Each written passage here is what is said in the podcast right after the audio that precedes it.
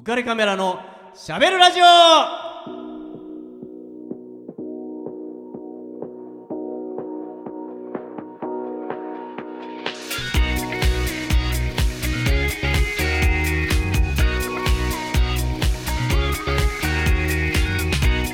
皆さんこんばんは。ウカレックスことウェディングフォトグラファーの田底和彦です。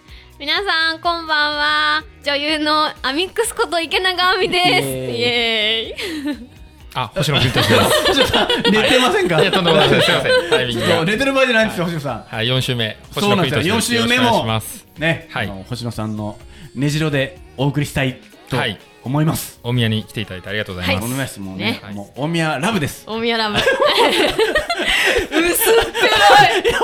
いやもう大宮っていいいいところだなって。今ほど薄っぺらい言葉はなかなか聞かない。大宮ラいやブですもう本当にねいいところだなって僕ね思ってるんですよ。あのちょっとねアミックスはねちょっと洞察力が足りないんで 女優の割に。だから僕の本心がまだね読み切れてないんです。逆ですよ。読んだからこそ。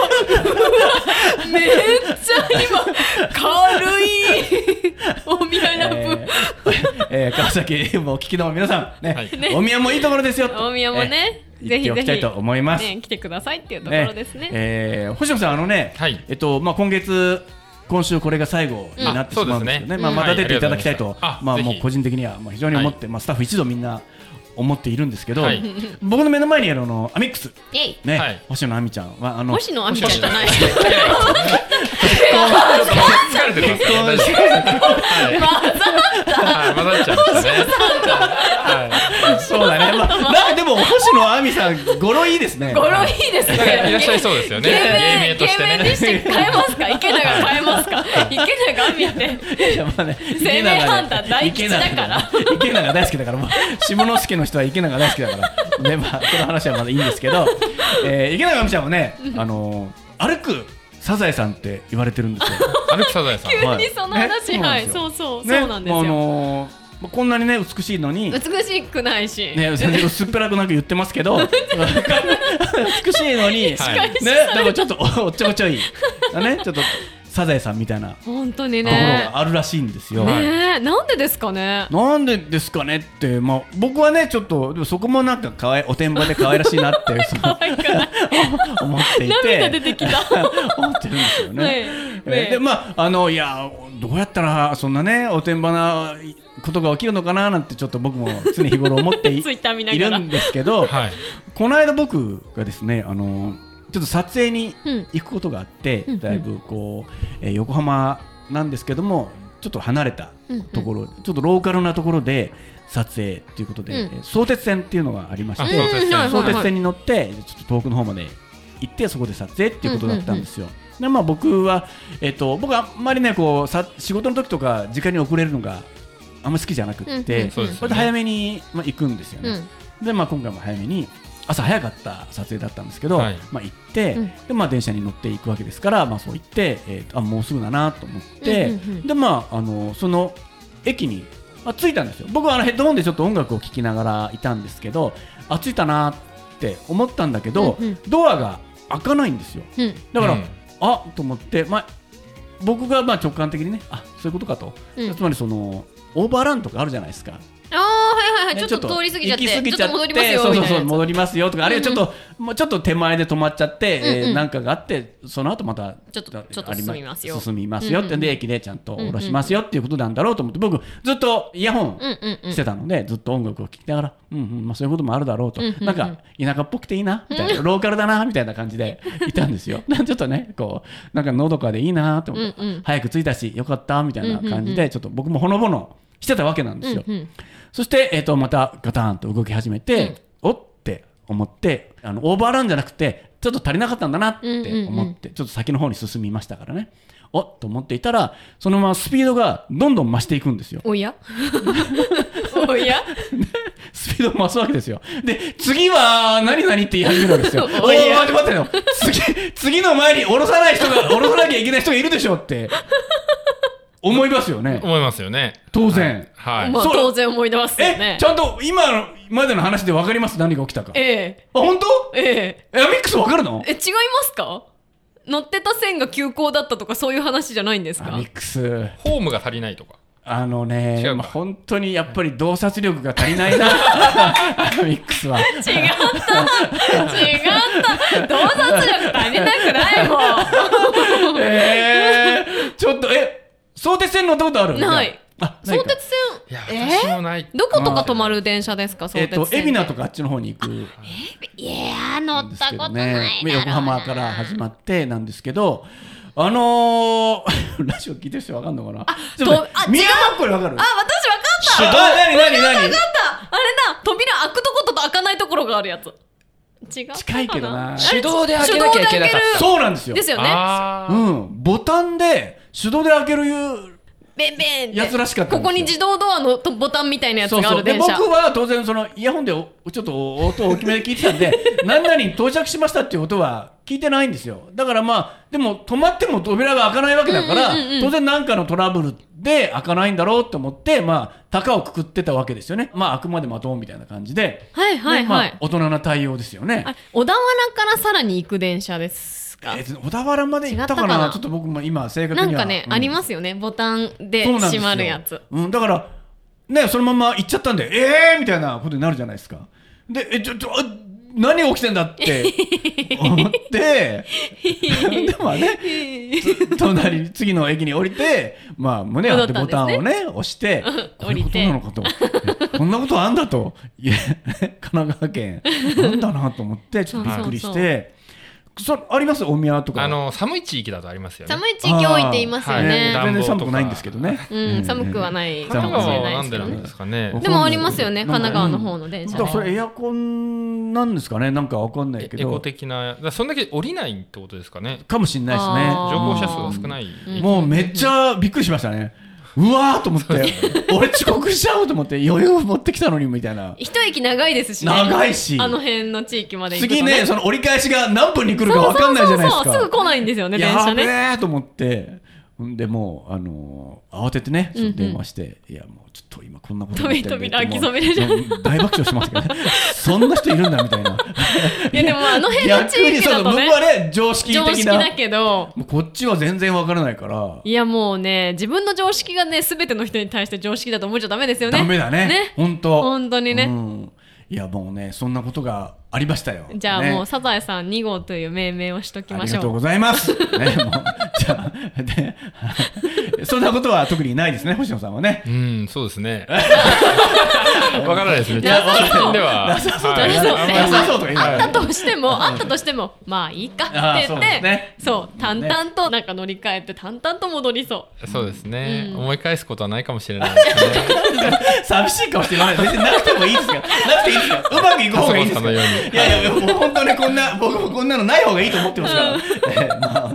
あ、あの、エピソードトーク作りたくて作ってるわけじゃないですから。はい。はい。もういくらでも出てきますけどね。出てきちゃうからいやすごいですよね、はい、4週ね一緒にご一緒させていただいて、はい。いやいや、もうそそんな感心されてもね、もう全然僕、人生の先輩ですからね、え。そうですね。えー。そうですね。ちょっとね、まあ、話を、えっ、と、まあ、最後なんでね、えっ、と、はい。星野さんの話をちょっとしたいなと思っているんですけど、あはい。うんうんうんえっ、と、まあ、最初にね、星野さん、えー大学を卒業されて、えええ。5年間の引きこもりからはい。始まって、そこからちょっと一年復帰して、うん。えー起業されたり本を出版されたりと、うはい。いうことでまああのね、うん。えっ、と今初めて聞いたらっしゃる方はあの YouTube とかポッドキャストでそうですね。あのえーと8月の前回とか前々回とか最初の頃のやつとか。特に聞いてもらえれば、うんはい。あのどんな、えー経歴でここまで来たのかっていうのは、はい。えー分かるんでちょっと聞いてもらいまあ第1たいんですけど、回をね聞いてうん。まあ、ちょっと、ね。あの5年間引きこもりをされてそれから起業されたということじゃないですか。そうですね。で、はい。えっと、僕ね、えーちょっとまあ気になる、うん。気になるというかあの撮影でですねちょっと出会った人たちがいましてほうほうほう。ニュースピックスアカデミアっていう、はい。うんえー知ってます？わかんない。佐々木さんのとこですよね。あのはい。ニュースピックスはわかります。はい、あうん、あのいろんな特にまあビジネスマンですね、はい。の、えっと、ビジネスパーソン有名な人たちを集めて、えっとその人たちになインタビューをしたりそれからトークセッションをしたりっていうことがあるんですね。で僕それの、えー撮影を、えーあ依頼されたことが、えーありまして割と最近なんですけど、うんうん。でそこで、えー、と登場する人たちをちょっと今言いますと、うん。えー山崎大輔さん、えーこれはあのマザーハウスの副社長をやられてらっしゃる方なんですね。えそれから江上隆夫さん、これあのブランド戦略コンサルタントっていうことをやってらっしゃる方で、僕お知り合いなんですけど、それからもう一方、えー、楠木健さん、これあの一橋大学大学院の、えー、国際企業戦略研究科の教授。というこのお三方が集まって、えっと日本の未来っていうことで、えっとお話をされているんですね。はい。でまあ、若干ここと関わりがあるのは、えっと山崎大輔さんマザーハウス副社長やられてるんですけどこのマザーハウスをやってらっしゃるのは、えー山口恵理子さんうんうんっていう方なんですよ。聞いたことありますか？いやー、もうちょっとわかんないですか？あのー山口恵理子さんは、まあ、とても、えーまあ、注目されている方で、このマザーハウスっていうのは、えーバングラディッシュうんうんうんを拠点にして、えっと、バッグやなんかを作っている。うんうんうんところなんですね。はい。えーでこの山口恵理子さんは大宮工業高校出身の、えー、あ、この辺の方なんですね。そうなんですよ。でまあとてもねこういじめにあったりとかして、あそうなんですね。そうなんですよ。それで、まあ、なかなか辛い思いをされて、それから、えっ、と、柔道に出会って、はいそこからもう、あの、オリンピック候補になるぐらいまで柔道を頑張って、いじめされたうんところから一気に大逆転して、そこから慶応に受かって、細かいことははしょりますが、えー就職先も決まっていたにもかかわらず、アジア最貧国っていうワードをパソコンに入力して、検索すると、バングラディッシュって出てきたと。うーんあれですよね、カバンとか、スカーフとか、ネックレスとかって、うんうん私、今なんか下町に結構お店があって、私、ここのリュックとお財布が今欲しいんですよ。えー、はいはいはい。グラデーションの。うん、まあこれね山口恵理子さんはすごくその苦労されてその結局はそのバングラディッシュに行ってみてその最貧国ってどんな感じなんだろうって言ってこれではいけないって思って、そしてあのご自分で会社を立ち上げるっていうことをされて、バングラディッシュで立ち上げられたんですそうです。そのバングラディッシュの特産品を探して、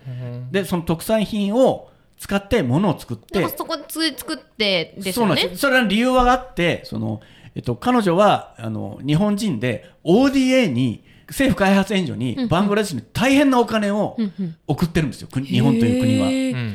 で、僕は、私は日本人ですよって誰に言っても、誰一人感謝してくれないんですよ。へーこんなにお金たくさん渡してるのに、誰一人として日本人で、ああ、そうなんだ、みたいな感じなんですよ。なんだったら、ああ、お前日本人かよ、みたいな。えー、そうなんですか？そうなんですって。で、びっくりして、どうして？って、うんなんで私たちこんな風なことになってんのって、うん。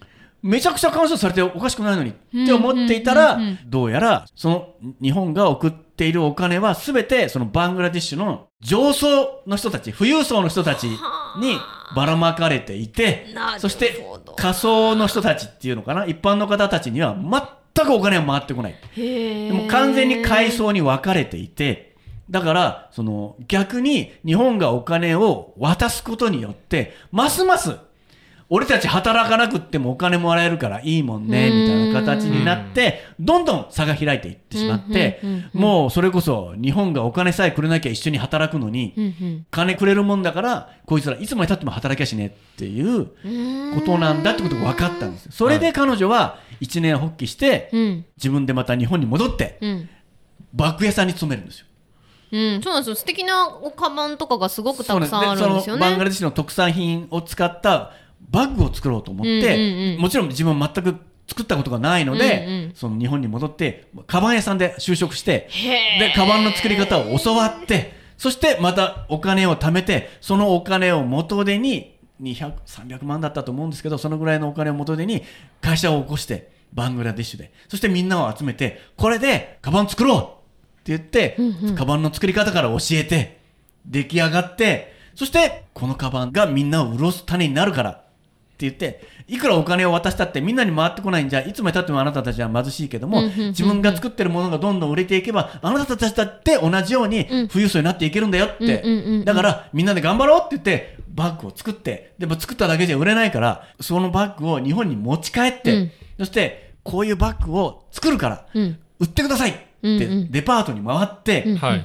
全く何もノウハウがない中で、うん。頭を下げて回って1店舗だけデパートでじゃあ取り扱ってあげるよっていう店があって、やったーと思ってバングラデシュに戻って売れるよやったよって言ってみんなで大喜びして、だから、えーと何日までに何個作んなきゃダメだからって言って、もうノルマを課してバーッと作ったわけ、うん。で、ギリ間に合って、うん。そしてさあ出荷だっていう時に、ん検品しなきゃって言って、山口さんがそのバッグをうん。検品するんですよ。うんうん。で、えーチャックが、ファスナーがついてるのとかがあるので、うん。そのファスナーを開けようとするんだけども、うん。このファスナーが開かないんですよ。あらやだ。で、もっとショックだったのは山口恵里子さんが、あれ？開かない開かないってやってるそばで、うん。バングラデシュの人たちはみんな笑いながら世間話してるんですよ。ええで、なんで笑ってられるの？って、うん。私今こんなに困ってるのにって。うん。でもまあここ共和国だから、民主主義とかあの資本主義ってことが分かってない、よく分かってない、うん。つまり働けばお金もらえるんでしょっていうことなんですよ、うんなるほど。違うの、うん。これはこれを買ってくれる人がいて初めてお金になるのよって、そのことから始めるんですよ。うん。で納期間に合わないじゃないですか。な間に合わないですね。で間に合わないんですって間に合わないんじゃちょっと困るよって。なっちゃいますよね。じゃあもうって言って取引がなくなって、うん。またそこからっていうことをややったのが山口恵里子さん。で立ち上げて立ち上げてってまあ苦労されてるんですけど、まあ、その副社長の山崎大輔さんへが、ーまあ、聞き手インタビュアー役としてまあ来ていて、まあね、そういう人がちょっとね大宮の誇りですよだから山口恵里子さんね。そうですね。うん。後で調べてみます。はい。まあ、そうなんですけど、まあ、ちょっとここの話を紹介したいのは、うん。実はあのー 山口恵里子さんの話じゃなくて、うん。えっとね、あのーこの楠木健さん。のことをちょっと、そこで喋られているので、その話をちょっとしたいなと思って、それがなんなんとなくね、星野さんのこととちょっと思い出されるなと思っていて、はい。その、その楠木健さんは南アフリカうん。で、えー生まれ育ったんですよへね。ー。向こうにいいたそうなんですよ。で、向こうで、えっ、と、生活をしていて、うんうん。えー当時はアパルトヘイト、人種隔離政策っていうのがあった時代で、まあ、楠木さん曰く、えー白人12%のための国っていうことなんですよね。と要するに白人と非白人。うんうんうん。白人とそうじゃない人たちを完全に分けて、うん。そして白人のための国を作ろうみたいな感じで白人はとても裕福で、ね、もう素晴らしい生活を送ってるのに、まあ、そうじゃない人たちは、まあ、貧しい暮らしを送るというような形になっていたんですよね。うん。で、えっと、その後そこを離れて、うん。この楠木さんねイギリスにも渡るんですよ、まあイギリスでも生活することになるんですけど当時イギリスはですね英国病っていうのがありまして行く先々で本当楠木さんね いい目に合わないんだけど、うん。あのそれ英国病っていうのはあのちょうど、えっと60年代70年代うんうんうんと特にそうなんですけど、まあ、イギリスが、えっとすごくあの福祉とかをどんどん進めていって、うん。福祉負担がめちゃめちゃ大きくなる。ああはいはい。あと、それに伴って、えっと、基幹産業うんうんうんをどんどん国営化していくんですよ。そうすると、どんどん景気が悪くなってううんうんうんいって、そして、まあ、なんていうのかな、こう、皆さん、ね、生活がうん。大変になっているところに、えー、楠木さんはいたというところで、行く先々で、しんどいタイミングしんどいタイミングに本ね当にひどい目に遭うっていう、うん。まあ、ことだったらしいんですよね。ででもね、彼はそれこのフォーラムはあの、うん。日本の未来っていうことで、えー話をしてるわけなんだけど、でもね、その彼はその日本の未来っていうことを考えるにつけて、うん。とても難しいなって思いますって言うんですよ。うんでそれはどうしてかっていうと、皆さんあの、と特に僕がイギリス行ってた時に思うことなんだけども、うん景気が悪くなって、うんどうにもなんなくなると、うん街ってどうなるか知ってますかって言うんですよ。うんうんうんまずね、ペットがいなくなりますって言うんですよ。犬散歩してる人、まず見なくなりますよ。えー余裕がなくなるってもうことですかね全くなくなりますね。うん本当生きるか死ぬかにみんななっていくので、なんか別に人間自分たち以外にお金をかけてる余裕がなくなるってもうことないですねですよね。。うんうん。そそんなこともうね、犬とか猫、家族だとか言ってられる言ってる場合じゃないと、自分たちがどうなるかさ、うんわかんないよっていうことになっていくっていうことで、まずね、そういうふうなペットがいなくなりますようんうんっていうことを言っていて、そしてでも、まあ、結果的にですよ、イギリスもサッチャーが出てきて復活するわけですね。うんうそしてあの、南アフリカもネルソン・マンデラうん。が出てきて、うんネルソン・マンデラなんて27年間ですからね、うん。そのアパルトヘイトをやめようって言って、反逆罪で捕まって、うんそして27年間うん。捕まって、そして釈放されて、うんそれでもうんアパルトヘイトをやめようって言って、南アフリカからアパルトヘイトを追い出したうん。うん。人ですからね。まあそういったことあるじゃないですか。でね、彼が言うのは、うん。あのね、どん底まで行かないとうん。人間は動かないよ。確かになって言ったんですよそうかもしれないですねつまり今こうやって日本の未来を危惧している若者たちもたくさん、その会場たくさんいるんですよ、だけど心配してね未来のこと、だけどねあのそれでも動かないんだよ、うん。ね、当然ネルソン・マンデラだってずっとそうやって言い続けてきたうん。し仲間もいた。けども、本当にニッチもサッチもいかなくならなきゃ。っていうのはアパルトヘイトっていうのはそのマンデラさんの力だけじゃなくて世界中各国がうん。経済封鎖したわけですよね。もう一切その支援の手を差し伸べない、うんうん。経済的な交流もしないっていうことを言って追い詰めていったわけですね、うんうんうんうんそういったことでなっていったわけなんで、うんうんえーそういった意味では本当に追い詰められないとうん人ってやっぱ動かないんだよねっていうことを言ってたりとかして、うん。だからねなんかこう5年間っていう引きこもりがね、うん。やっぱり普通に考えれば長いじゃないですか。僕らも思わず、え、5年間何も考えなかったんですかって言っちゃったわけじゃないですか。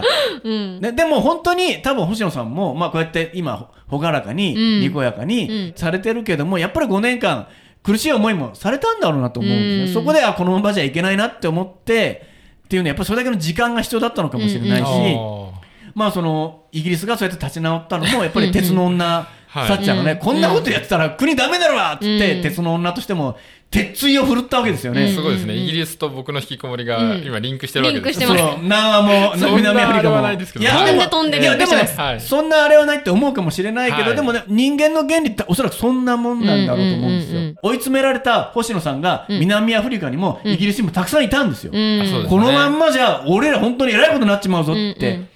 言って追い詰められて立ち上がったんだと思うんですうよ。ん。だまあそういった意味では、まあ、その楠木さんはね、うん。だから日本はまだまだこのままダメになっていくよ。でもダメになったっていいじゃんって。あいいじゃんって？うん。だって別に、うん。あのそこだけを目指す必要もないじゃんって彼は言っていて、うんうん。じゃあ何目指しゃいいんですか？いや心の豊かさを求めればいいじゃん。大事ですね。て言って、ただあのちょっと勘違いしてほしくないんだけど僕の言う心の豊かさはあの世間いっぱいで言うあの相田光夫さんのね あのそう言うとすぐさ人間だもの的なん。ことを言うんだけど、いうんうん。やそういうことじゃなくって、うん。もっと別ななんか豊かさをうんうん。探して、自分らなりの豊かさを見つければいいじゃん、うん。っていうことをまあ言ってたりとかして。まあそうですね。貨幣経済からコミュニティ経済には変わっていくとは思いますよね、うん。特に地方に行けば、うん。うん。人口がやっぱすごい減っているので、うん。うん地方はより減ってるので、ええ。今日本全体が減り始めたタイミングなんで、うん。逆に都市部は一極集中してるので、うん。そこではまあ貨幣経済がまだ成り立ってると思うんですけど、ええうんうん。地方に行くとそういうのがもうね徐々に成り立たなくなってきているので、うんまあ、そのあたりでまたいろいろと変わ次の10年で変わっていくんじゃないかなとは思いますけどね。まあ、まさにそのそれこそさ話は大きくなりますけど、ええ。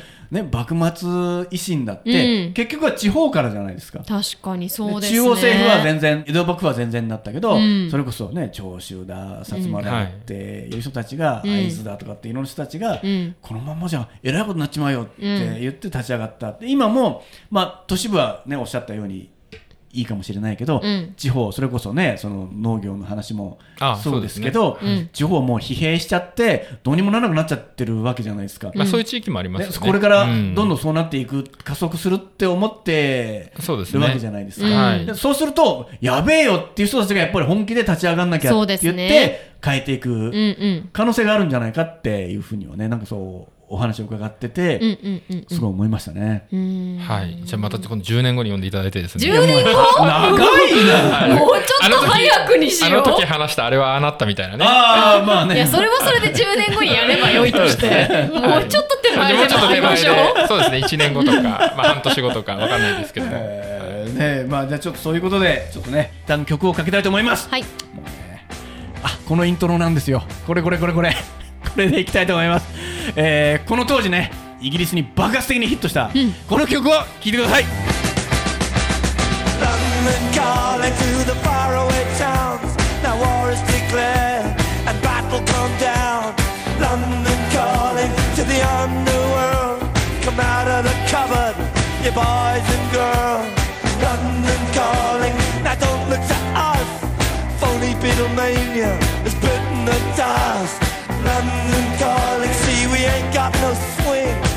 for the rain and the crunch of thing. The ice age is coming, the sun's zooming in. Meltdown expected, the wheat is going thin. Engines stop running, but I have no fear, cause London is drowning. I live by the river.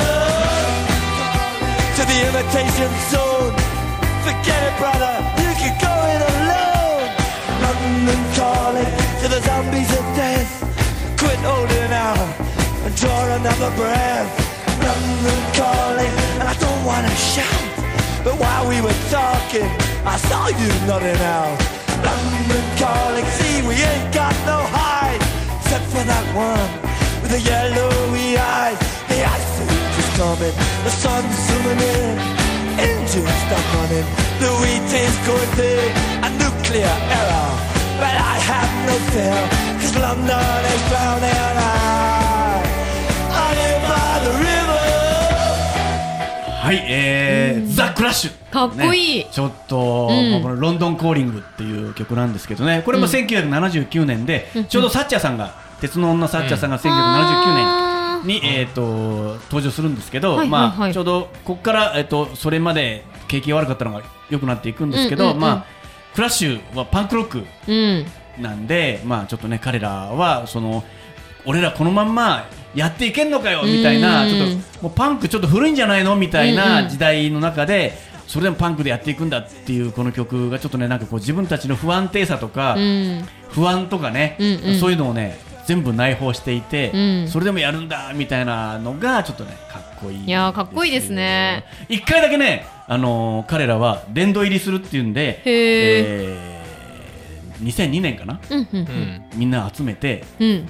殿堂入りすると一回再結成してちょっと何曲か演奏するっていうのがまあ大体よくあることなんで再結成をしようよって話になったんだけど、うんうん。ここがねクラッシュなんですよ。パンクなんですよ。いやそんなね2500ドルもするようなうん。会場うん。に入って、うん。俺たちはうん。曲を演奏する気にはなれない。パンクでしょ？かっこいい 再結成しなかったの。かっこいい。俺たちはあくまで庶民目線だからみたいな男気。かっこいい。ちょっと、えー、ちょっとね、じゃあここでもう、リフォーム枝さんの話にそうですね。行かなきゃいけないね。はい。もうもうまた時間がもう時間本当にないから今日。えー、川崎東百合ヶ丘にえー事務所を行うリフォーム上田さん、はい。えー内装の職人さんを募集してます、えー、18歳から45歳くらいまで、えー性別も問いません、はい。えーお問い合わせ先を申し上げます、044-969-4484 044-969-4484です、えーお気軽にお問い合わせくださいどしどしはいじゃああみちゃんお願いしますはい。浮かれカメラのしゃべるラジオでは、リスナーの皆様からメッセージ、ご意見、ご感想をお待ちしております。番組宛てのメッセージはオフィシャル Facebook 浮かれカメラのしゃべるラジオと検索。または当番組の制作会社言葉リスタへ。メールアドレスは info 言葉リスタ .com。こちらまでお問い合わせください。たくさんのメッセージお待ちしております。ということで、えっ、と星野さんラストコールですよ、お開きの言葉、ね。そうですね。埼玉といえば僕はどうしてもこの十万石まんじゅううん。はい。これをね言わないわけにいかないなと思いまして、ね。え3人で言いますか。あのフレーズをあのフレーズを。いきましょう。いきましょう。せーの。風が語りかけます。うまい。うますぎる十万石まんじゅうありがとうございましたありがとうございましたこの番組は有限会社リフォーム上田ルピナス株式会社以上の提供でお送りしました。Dream